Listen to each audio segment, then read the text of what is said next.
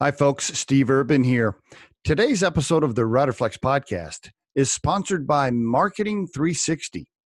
My good friend J B Kellogg and his team do such a fantastic job for us and so many other companies. Marketing three sixty is the number one platform for small business, and it's everything you need to grow your business. If you need marketing support, I really encourage you to contact them at marketing three sixty dot com slash Riderflex, and we'll add that link to the description of this episode for easy reference. And on today's episode of the Riderflex podcast, we have guest Shannon Block. She's an accomplished C E O and entrepreneur, the former C E O of the Denver Zoo, and currently the executive director and chief operations officer for Skillful, which is part of the Markle Foundation. Skillful works with employers, educators, policymakers, and others to help Americans without college degrees get good jobs based on the skills they have or the skills they can learn. Cool. Cool. That's super casual, by the way, laid back. I'm uh, I'm uh, just a regular guy, just a regular kid that grew up in Oklahoma, so it's nothing fancy here. Okay. Okay. Um, all right. Any questions before we get rolling? Now let's do it. Okay. Shannon Block on the Riderflex podcast. How you doing, Shannon? I'm doing great. How are you?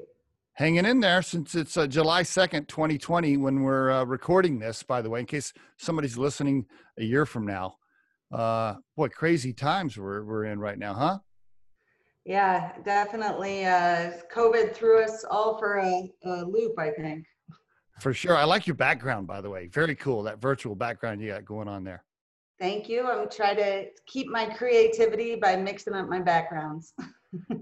Very nice. I like it. It, it. it makes you feel like you're in different places sometimes, maybe, even if you're not. Yeah. It makes my house look cleaner.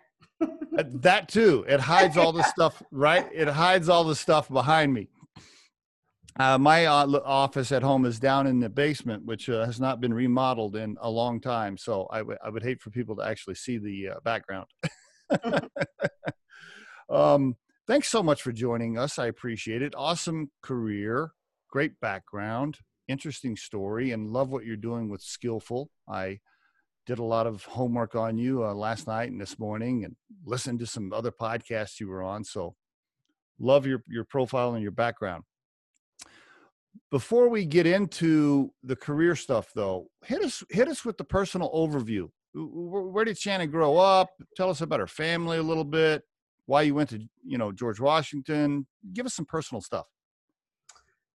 Sure. So I grew up in Minnesota, and so every now and then you will hear the accent when I say boat or the O's come out. Okay. Um, I went to George Washington because back in the day, I wanted to be president of the United States. Are you the, serious? Yeah, the, jo- the job doesn't look that great anymore, I don't think. But um, originally, that is why I wanted to go to the nation's capital. Um, I remember being in the uh, beginning, you know, orientation class, and there was like three hundred people in the class, and they're like, raise your hand if you came here because you want to be president. And like everybody raised their hand, and I'm like, serious? Oh, I better find a different path. Like competitive differentiation early, you know? So I ended up studying, well, I started in philosophy, and then my, my grandpa said to me, well, like what, what job are you going to get being a philosopher? And I'm like, it's a good point, but it's critical thinking skills. Uh, but I ended up doing physics, and then had to learn math to do physics. But were you great uh, at math in, in high school? Were you great at math already? Pretty strong? Um, no, not necessarily. I, it was more, um, I learned it because to understand physics, I had to learn math. And so yeah. It was a bit of a language thing that, you know, you need to, to understand, like, Mm-hmm. quantum mechanics and stuff like that. That oh, why now, physics? Now, now your listeners just turned off. They're like, quantum mechanics? No, yeah. But uh, give it a chance sometimes. Well, why? Know? Yeah, why physics though? Why'd you go that path? Um, I liked. I, I ask a lot of questions. I have always asked a lot of questions, um, and I'm naturally curious, but I really did like quantum mechanics because it was the first time that science wasn't just a bunch of balls bouncing and, you know, yeah. measuring stuff that seemed more boring to me. It was like what we pay attention to matters, and it changes the entire experiment. And that was just sort of blew my mind. And I almost didn't think it was true. So I wanted to, to understand it. And I, then I got the privilege of, of understanding that. So, okay. Uh, okay. Brothers, sisters, are you the only child? What's the story am, at home? I am an only child, uh, single okay. mom. I have a daughter who's eight years old, and we just got back from Moab. So we did, oh. we did our vacation after, you know, four months of quarantine. We decided to hit the road and try to see nature before everyone does on the fourth of July break. And uh-huh. so she do you have, uh, do you have A T Vs? Do you have like campers, tents, with the Jeeps? What, what, tell me about it. Oh my goodness. The best thing that happened to me during COVID is I did penny up to get the inflatable kayak on Amazon. And I'm like, you know, you have to inflate it yourself. So it takes a little bit of work, but it's like the perfect way to socially distance. You just go find a lake and inflate your kayak and go out there. You don't even have to be good, but just to sit out there in nature, it's uh, pretty cool. What I needed, what I needed. Pretty cool. Pretty cool. Tent camp, or, or did you have a place? Did you rent a place? What'd you do? Are you, because Moab is a, yeah, I mean, a lot that's a good question. So I did end up getting a, it's kind of like a, It's it's part of a hotel, but it was separate from the hotel, so I didn't have to do the elevator and everything. But I literally brought the Clorox wipes, and I spent like two hours cleaning the place before we stayed there. And I took the remote controls, and I put them in little plastic bags, used them in the plastic bags. You know, COVID vacations are a little different these days, but it was still beautiful. Good. Good for you. I'm a big, uh, you know, living in Colorado, I go to the mountains all the time myself, and boy, it's wonderful to uh, get up, to get up uh, in the mountains and just get away. So uh, I can totally relate. So what, what'd your folks do in Minnesota? What'd your parents do? Uh, my parents are both uh, physicians. So my mom was a, a top eye surgeon, and my dad was a, a brain doctor. And so what? Family, okay. Family dinners, you know, like, my mom would have like an eyeball on the T V in the corner that she'd be like cutting and studying what she did that day. And I'm like, we're eating. And so I never became a doctor. I, I got grossed out at an early age. no, no pressure from them to be a doctor, right? Were they just like, they were super supportive, whatever you wanted to do? Or? I should say medical doctor. I am going to finish my doctorate in computer science this year, but yeah, I don't, I don't use knives on people. Uh, are they still in Minnesota? Retired? They or? actually moved to Colorado. So they live in Golden, really close to me, and it's nice to have them around. So especially yeah, but, in, with everything going on in the world right now, I like to have them, them close by. Mm, well, they want to be next to that eight-year-old granddaughter, right? I mean, hey, that's a huge plus, right? Okay, very good. Very good. Walk us into your career. So you, you finish George Washington. You decide to go on to get your M B A. Um, And then walk us into your early career. Go ahead. Um, so. Deloitte recruited you right out of school? no, no, no, no. I met a boy in a bar in Boston, and he brought me to Colorado. And so my first job was actually so Boulder, Colorado. I worked at Wild Oats Market. Really? Corporate office. So yeah. And I sat right next to the sample room where you got to like try all the stuff. And I was a vegetarian at the time, so it was great. Um, cool. Well, you fit right I, in. You, you fit right in.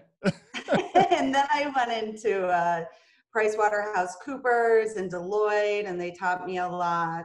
Um, and then became an executive at a hospital, and then became a C E O of uh, twenty-one Uh, cancer care locations across Colorado. Then I ran a zoo and led safaris all over the world, and led a World, found, uh, uh, World Forward Foundation. And you know, I've had a lot of adventures, and, you know, there's a lot of chapters left too. So, well, you know, I have to ask you, when you were at Deloitte at that time, were you thinking, I want to be a C-level executive and run a company? I want to start my own company. Like, what were you thinking long-term for your career at that point, before you became C E O of the Denver Zoo? Before that, what were you, what was the plan? What were you thinking? Yeah, I think when I was at Deloitte, I wanted to, well, first of all, I just love learning. So it gave me the opportunity to learn so many different industries and fields that I was enjoying the journey and not as focused on, you know, what's the next step. But if anything, I wanted to be a partner.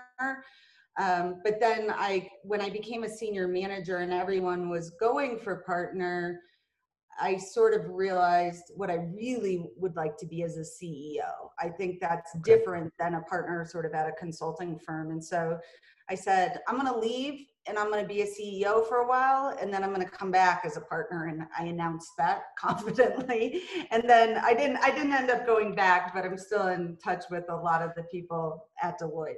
What drove you to that? Was there a C E O or two you met while you were working at Deloitte that you thought, hmm, I want to be like them, or I, yeah, I want to do that, or I can do that better? What, what was there a trigger point there? Um, I think it's just the ability to create. Like, the C E O with the board sets the, the strategy and the, the, the pathway for the company. And when I was at Deloitte, I was doing global innovation, so I was able to take these small projects and turn them into big new initiatives. But a C E O gets to do that at like the organization level. So I think, you know, it's rooted in, in the ability okay. to create. Did you ever think to yourself, you were going to be the, running a zoo someday? No, that, no, that was an amazing adventure. Like, I, I got to, you know, got to lead safaris in Africa. And, you know, I always tell people, because Africa is expensive, like uh, uh, uh, Churchill, Canada is pretty affordable. And you can go stay in, you know, the most expensive hotels, like one hundred ten bucks a night. But you go up there for a couple days and you go in this rubber boat in the middle of the Hudson Bay. And it's just this ghetto little rubber boat. And there's this... Uh, person that plays cello in the boat, and then you jump out of the boat and the beluga whales all swim around you because the cello makes the same noise as the belugas. I see. And so you get that experience, and then you can go see polar bears in the wild on a tundra buggy. You're like nine feet off the air, uh, off the ground, because uh, you know, they can eat you and scalp you, and so you need to stay safe. But I, I certainly didn't think I would be leading those type of adventures. I mean, yeah, that had to be a pretty cool job. What? And so you did, you were the Denver Zoo C E O until seventeen. Why'd you leave there? Did you, did you think, okay, I'm done here, I want to do something different? What, what was the, walk us through that next change for you? Yeah, you know, um, it was a great adventure. Um, you know, there's more politics in zoos than you probably imagine. Might. Just everyone's got a favorite animal and not a favorite animal, and they want this and they want that. And it's very expensive to run a zoo. Um, so I enjoyed it, but I also had the opportunity to lead a foundation, World Forward, where we got to work on healthcare issues, where people were exposed to nuclear radiation all over the globe, and thinking about how do they access care and treatment. So just a very different um, problem. You know, I I don't see myself um, probably running zoos in the future. I might sit on boards of them, but it's just, you know, I don't know if you saw that movie, We Bought a Zoo, where it's yeah, like, I did. The pe- I did. It's the people. Like, I love the animals, but I, you know, it's the people that that. sort of are the problems that, that I like to solve. And so, mm. so right now with Skillful, you know, we've got forty-five million people unemployed looking to connect to opportunity. Their world's been turned upside down. The future of work is accelerating. And now I get to work with companies like Microsoft and Boeing and Walmart and Google to say, Amazon, how do we help people go from low wage work to better wage work. And I get to solve those type of problems now. And so mm-hmm. I do miss like the cuddling of the, the baby lion, and those type of perks. But um, there's something that speaks to me as an individual in connecting um, With people, people to opportunity in a systematic way.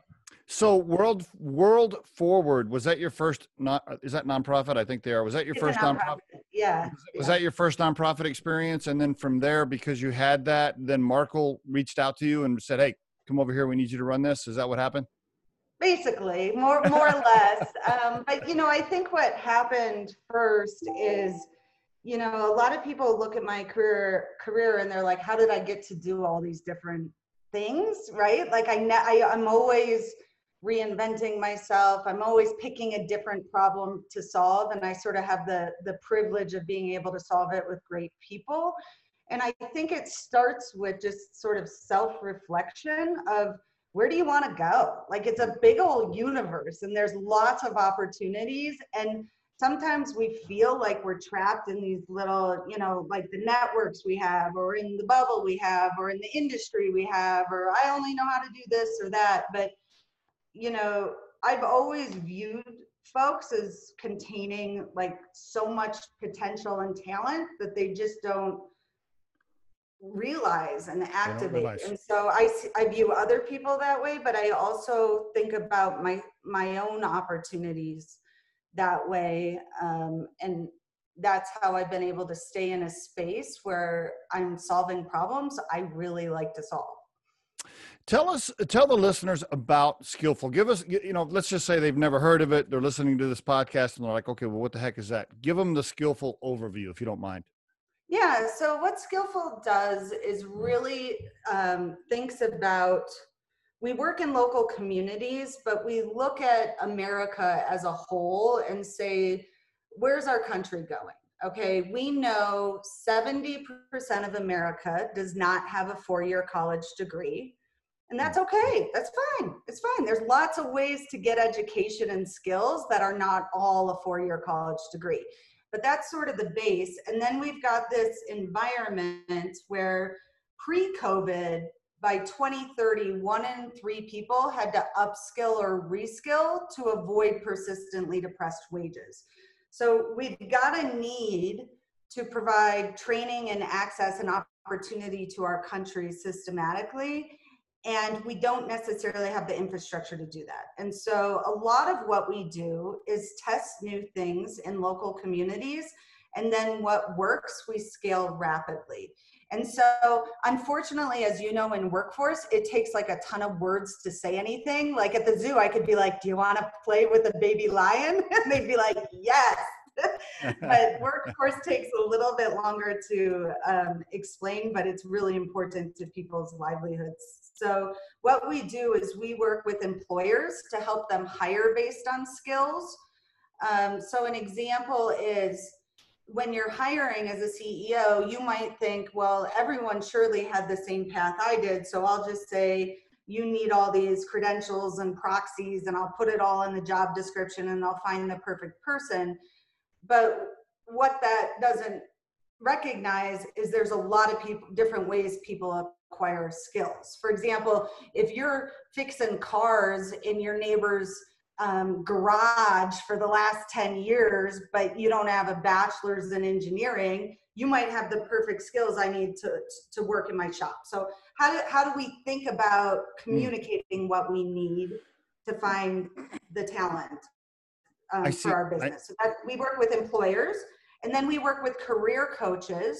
So a lot of people aren't aware there's a lot of free career resources and coaches at workforce centers, at nonprofits, at higher ed institutions. And so people can go to these career coaches for free to help think through how do they, they think about the next step in their careers. And so what we do as a foundation is we work with all these big companies and big data and all this stuff to make sure those career coaches have the, the tools and resources they need to best advise someone how to connect to opportunity. I see. Then, I, if that, yeah, and then if that's not enough, we also work with educators to make sure we have employable graduates. So how do we focus a curriculum on um, the employability of graduates? And, and frankly, in that space, this is such an exciting time to think about, um, you know, reskilling or training, because we're seeing so many resources available for free right now. Like, you don't have to do the formal route if you don't want to. Like, an example in Colorado is contact tracer, right? We're gonna have two thousand more con contact tracer jobs with COVID that are opening up, and they don't require a four-year college degree. And you can go on Coursera's website right now, mm-hmm. and you can just take that class for free and learn how to do it. And so when you apply to the job, you could put that you took that Coursera course right on the top of your resume, um, and have a leg up. And it didn't even cost you any money. And so I'm excited um, to see some of the new, the new training that's coming out to help job seekers connect to opportunity faster. And and is Skillful, it's funded all by donations, or do the do the companies pay you something to get connected to the candidates that are retrained, to the career coaches? Like, how, what's the business model? What's, what's the business model? Yeah, so we're a private foundation, and so okay. at the core, we're a private foundation. So we'll give out grants, um, and we're self-funded. That being said, we do take donations. Microsoft gave us a very generous donation. Um, also, Walmart. Everything that we do and share is free for the job seeker, and in most cases, we're empowering a system that already exists for the job seeker. For example, like, a lot of people don't know what workforce centers are, but they're these places that you can go and get free help with your resume. They have access to the best jobs and, and tools, and, you know, it's an easy way to go explore what, what might be next. You know, there's got to be people that will listen to this and go, "Hold on a minute. You, you're telling me that you, you're telling me that I can get free resume help, free career coaching. Uh, maybe I didn't go to school, but you can help me get a, a very good job and show me the right. And I don't have to pay you anything." I mean, that's exactly, exactly. And so sometimes that's why I want to share it. And so, what do you Google? You Google wherever you live and the word workforce center. That's the first thing you could do. Um, and it's free. So, wow. and, and in a lot of cases, a lot of the workforce centers now will do virtual consults too, if you're not comfortable going into a location. So, okay. and their success is measured on their ability to get you a job while they're helping you for free. I, I see. Okay. You know, something that I thought about when I was studying you and looking up Skillful, Uh, I was interviewing somebody from the robotics uh, space uh, about six months ago, a couple of people, matter of fact. And, uh, you know, we talked about, hey, what's going to happen? More robots, uh, you know, people that have all these skills get unemployed. What, what, what, what happens to the workforce? Um, boy, you guys might be, uh, you, you might be pretty busy retraining people in the next uh, ten, fifteen, twenty years as things move along, right? As, as more jobs are eliminated and people have to change their skill set. What are your thoughts on that? First thing is, people need to recognize there's a lot of transferable skills. So you you have so much talent already, you might not have to go back for training is number one, right? Mm. So, like, an example, you said robotics. Um, one of the fun examples of a person we worked with is a company that was hiring people to do fiber optics, these tiny little motions with their hands they had to do and place things. You know, it's a good, it's a good job. And they, and we helped them fix the job description to be skills based. And so they talked about that motion that they have to do with their hands and the robotics and the little optics. And they actually ended up hiring a sushi chef, because the sushi chef had all the exact same fine motor skills that they needed for the job. Interesting. And so when, So I, th I think the first answer is, is really think about the skills that you've acquired and how they might be transferable, to a different industry or a different job. For example, I didn't have any experience with animals before I got the zoo job, but that wasn't what the zoo needed. They needed someone that understood strat strategy and um, finance and skills that I had gotten at Rocky Mountain Cancer Centers.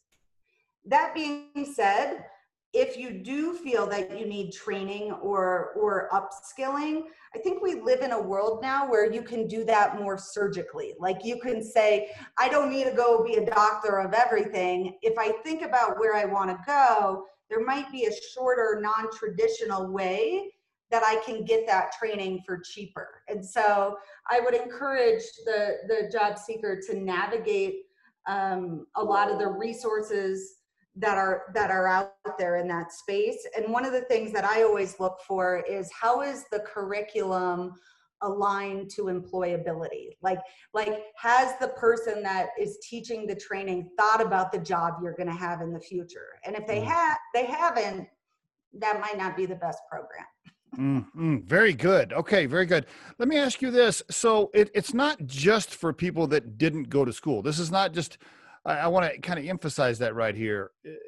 If you look, if you go to Skillful and you go to the website, it, it's not just for people that didn't have a chance to get a, a get a degree. It's for all kinds of, like you said, retraining or career help. It doesn't, you know, it, it, it's not just for that non-degreed person. Is that accurate?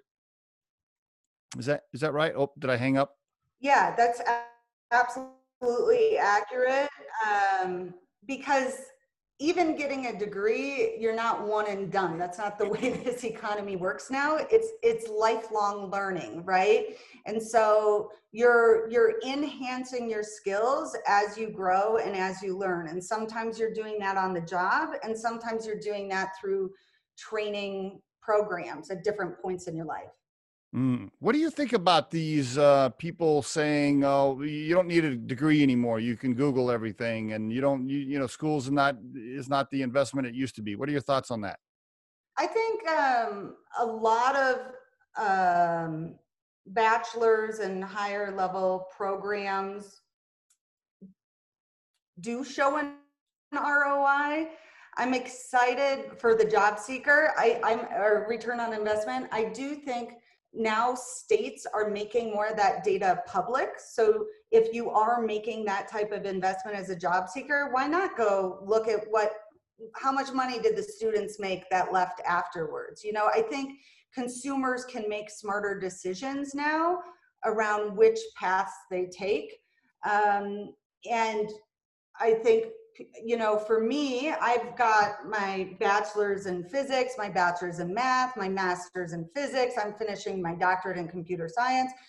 I, I love learning, so that was the right path for me. And so I think it's more about, as a C E O or an executive, when I'm hiring, I don't need to find me, right? I need to find the person that can best do the job.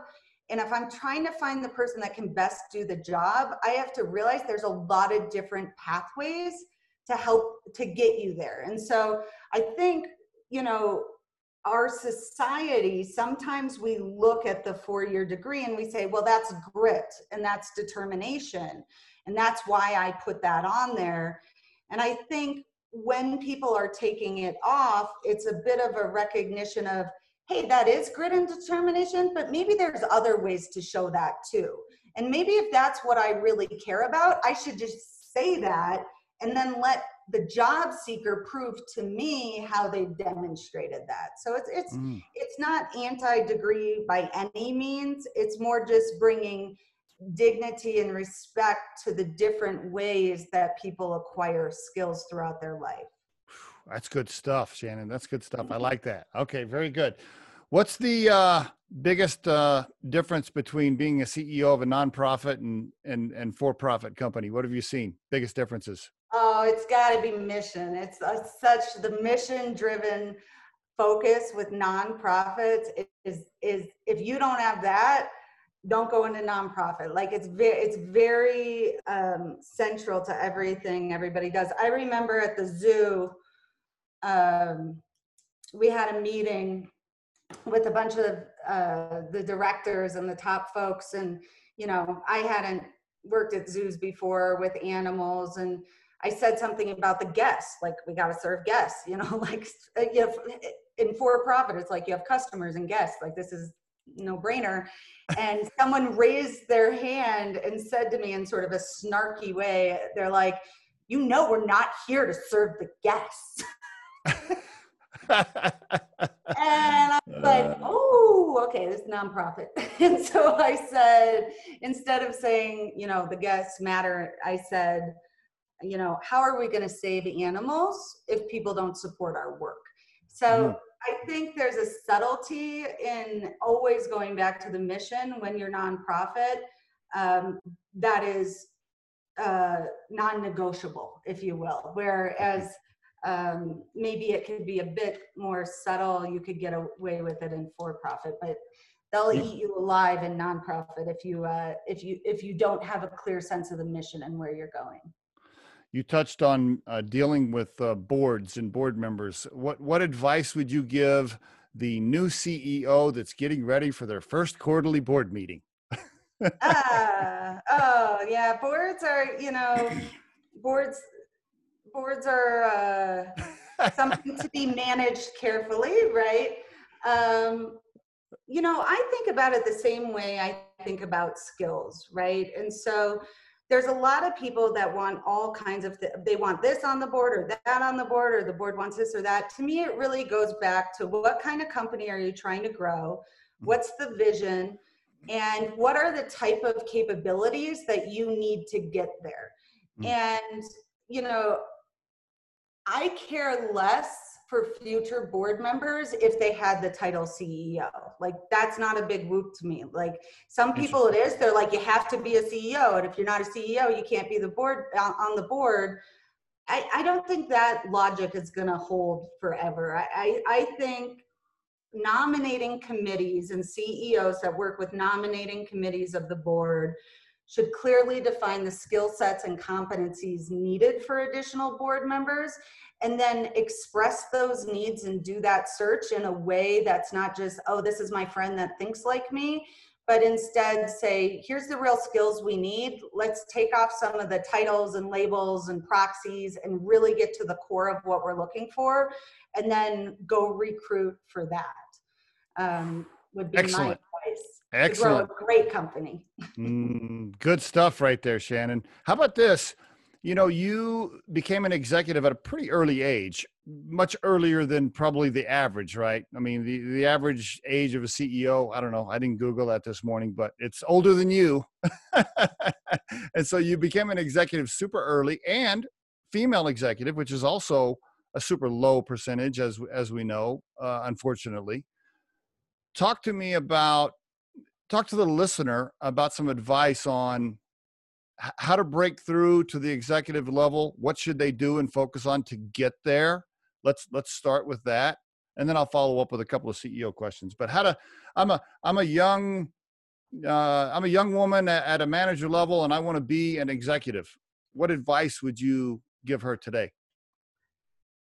So I think there's a lot of different ways to get there. Um, so. I can share my path, but there's lots of different paths. So let me acknowledge that to start. Um, for me, the biggest achievement in my life was really becoming a manager for the first time. It sounds silly, but like breaking into management was the first time that I was responsible for other people and less being more of a solo star. You know, it was this entire mind shift. Mm-hmm. Changed when I was responsible for other people. And so even the the pride that I felt when I first became a manager, that that sticks with me to this day. Like that was, I broke through to management, you know, like, cause I felt like there was a wall even getting there. Um, but, but then once I got there, for me, I was very mindful to not be, um, typecast. Like you're the finance person, you're the marketing person, you're the operations person. And so the way I navigated my career is I wanted excellence in each of those areas because mm. that gave me the broad expertise that when you're sitting down with a board and interviewing to be the C E O, you can speak to the competencies mm. across the different areas. And then I think if you are in a situation where you're just the finance guy and they just see you as the finance guy, not the C E O, maybe you need to move companies. Like maybe you need to go somewhere where people see you differently, or then you act differently and people see you differently. And so I think however you get unstuck in whatever label someone's decided to put on you for the day, I, I think I think that helps. Um, I do stuff. think I do think being a, a young C E O, um, and now that I've got a little more water under the bridge, is you you get you rise fast often because you have some winning strategy that works, right? And I had I had some early on that were like, I got strategic planning, right? I got that you have a vision, vision, mission, and values. You have strategic imperatives. They're rocks in the road. Try to say th- like three of them. Try to say it very clearly and over and over again. Align your strategic plan to that and look if you have the right resources to support that. I learned that became part of my D N A early on as an executive. And it was like my blankie, and I think it serves me well. And so if you have to pick something, it's not a bad thing to, to pick. I think, you know, it also is a lot of stress when you become an executive early on, because you haven't developed all the different kind of winning strategies. You have one and you're trying to do yours.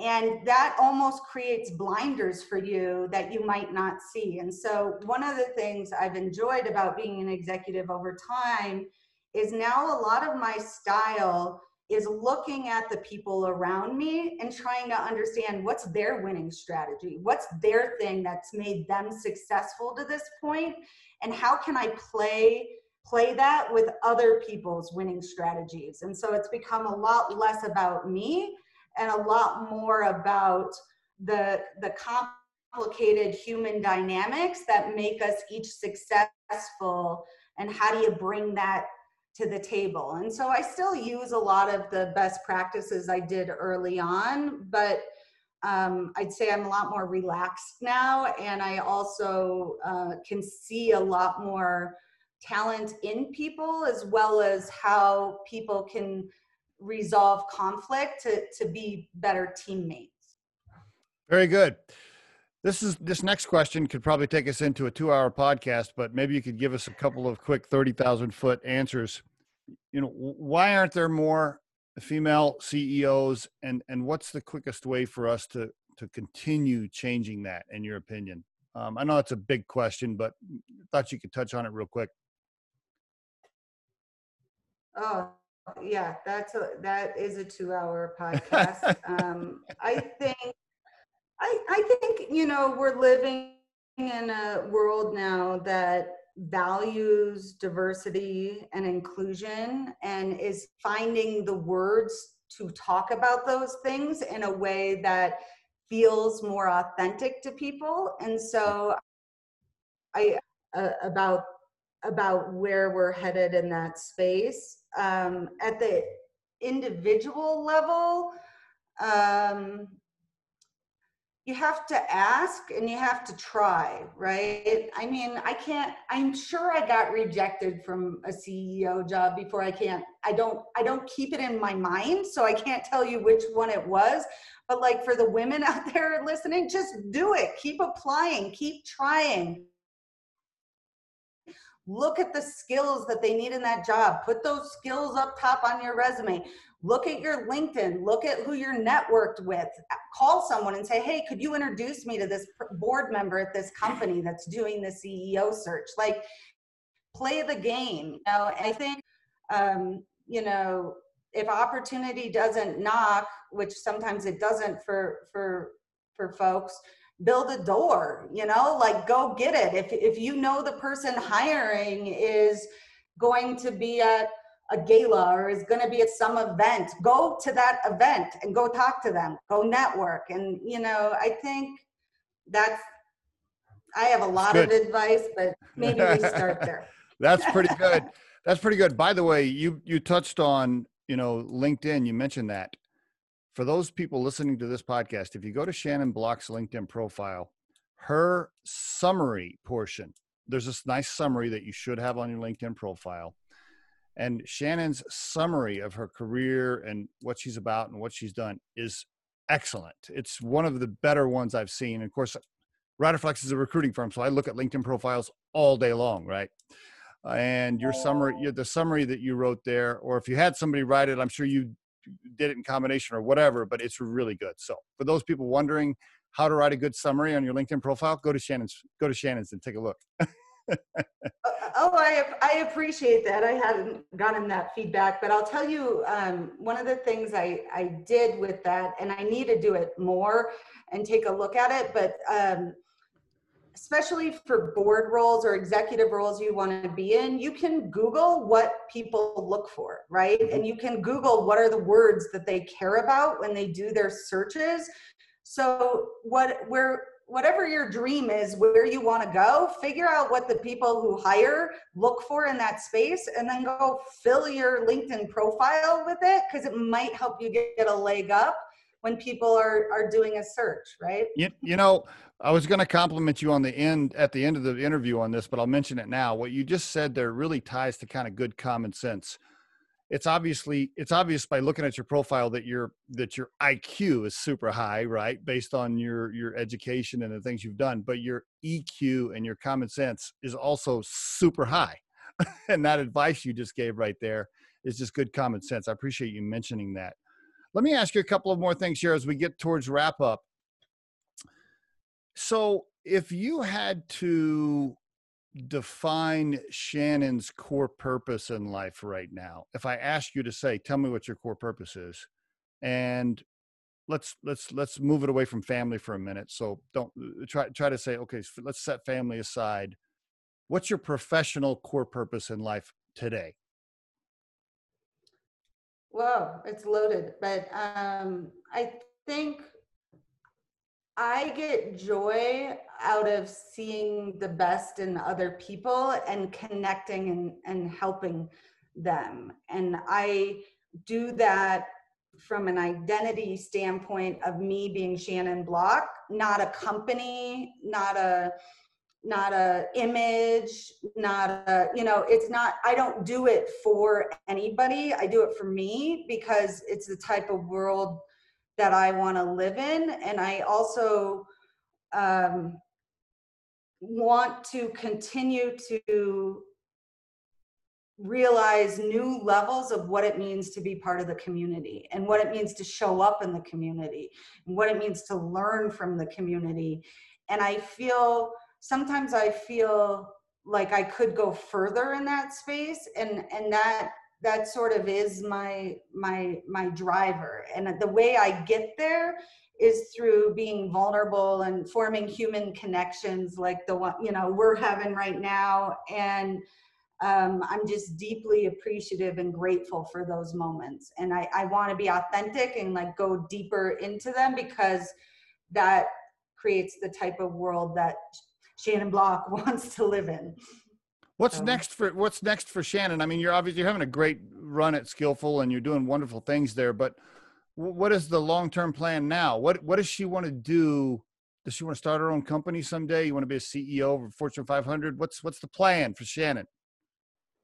Uh, so uh, I'm enjoying this chapter. I know I know that there will be other chapters. I, I'm really deeply appreciative of the people that I work with now and the opportunities that they've given me.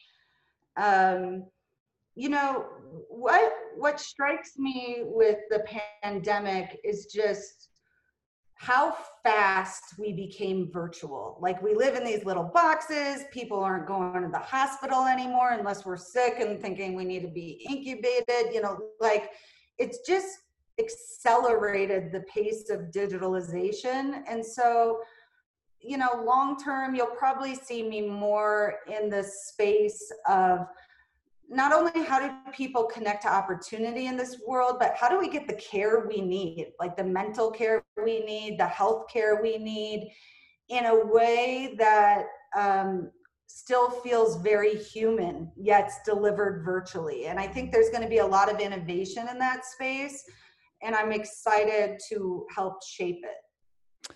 You know, going personal just a little bit, I, uh, I have four grown children. One of them is uh, about to be twenty-six years old. He, he came by uh, yesterday morning for coffee, and he's single, single, lives in Fort Collins.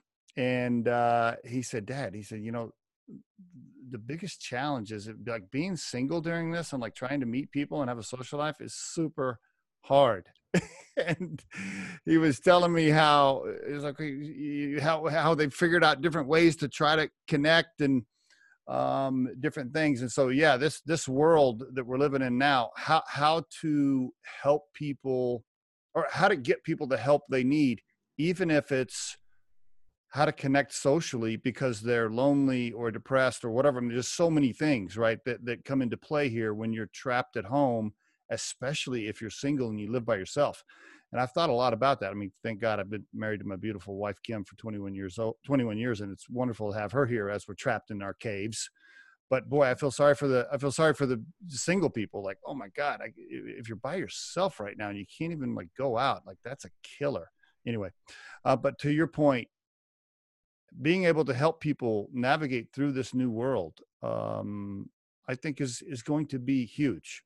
Uh, learning how to get them the help they need, learn, helping them figure out how to navigate and do different things to connect. Good point. Really great point. Um, last question here.